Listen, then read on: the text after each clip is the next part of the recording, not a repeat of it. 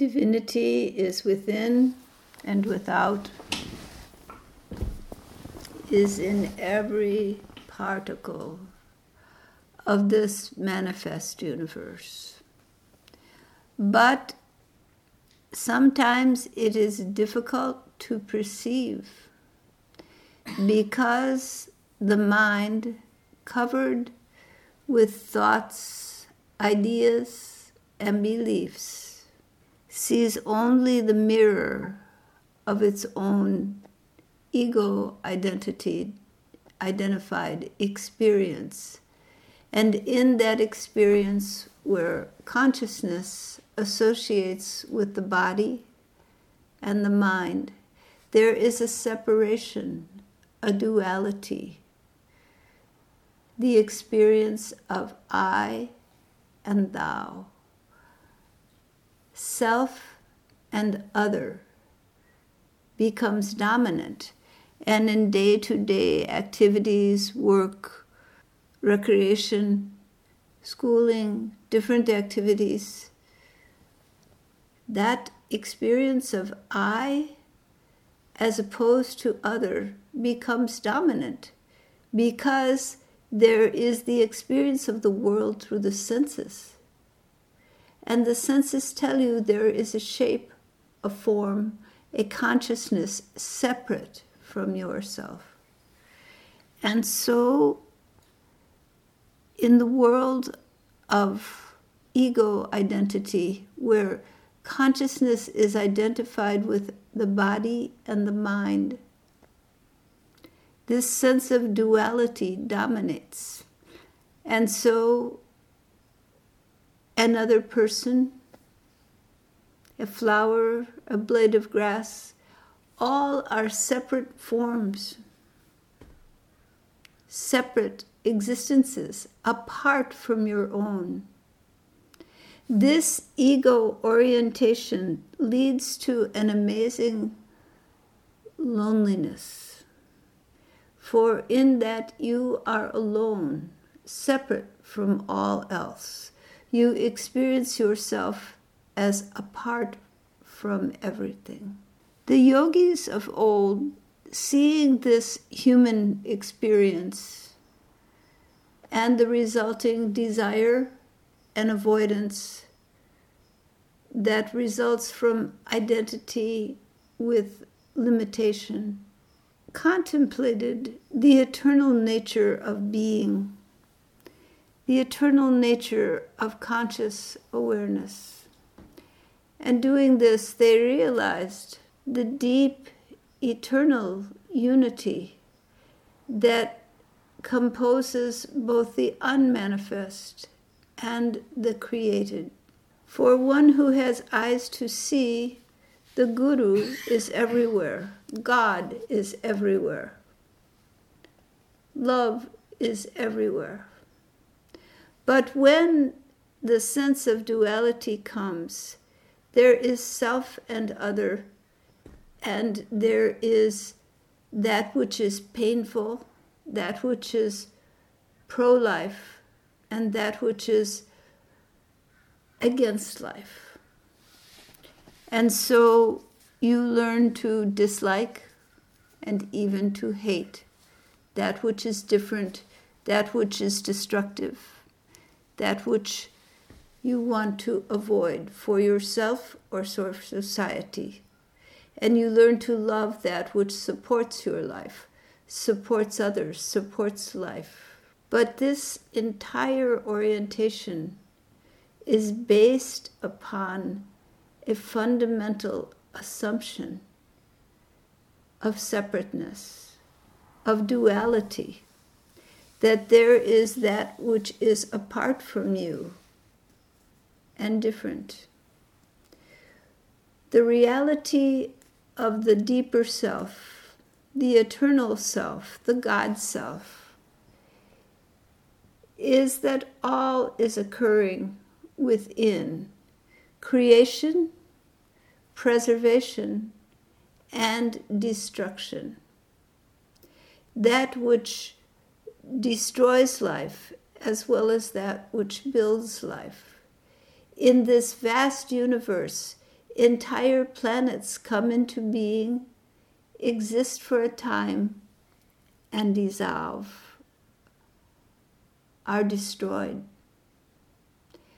Suns come into being, glow for a time, and then burn out. All life is in a transition of creation, preservation, and dissolution. In this larger perspective, there is no good and no evil. There only is life, existence, love, truth, the unitary whole of being ever unfolding and changing. This great cosmic knowledge comes not easily to the ego mind because the ego mind is in defense of the body, defense of what it holds near and dear, and separates that which is supporting that which is near and dear from that which is destructive. But in the vastness of the cosmos, both play in the dance of creation. For creation and destruction, life and death are held as in the great dance of Shiva, with the flame of life in one hand and the dagger of destruction in the other. In the eternal circle of creation, it all exists it all is. In the infinite play of being. The yogis, realizing that life is transitory and that all that you build cannot be held forever, for this body itself will leave this earth, realized that all that can be truly held to. The rock that is solid comes not in this ego orientation of I and thou, but comes rather in knowledge of the eternal nature of being, comes in the love that which is eternal, immortal, undying, the peace of eternal being. In that one essence, creation, preservation, and destruction abide. But the continuity of unconditional love, of wholeness, of being, never ends. When mind grows in magnitude through deep contemplation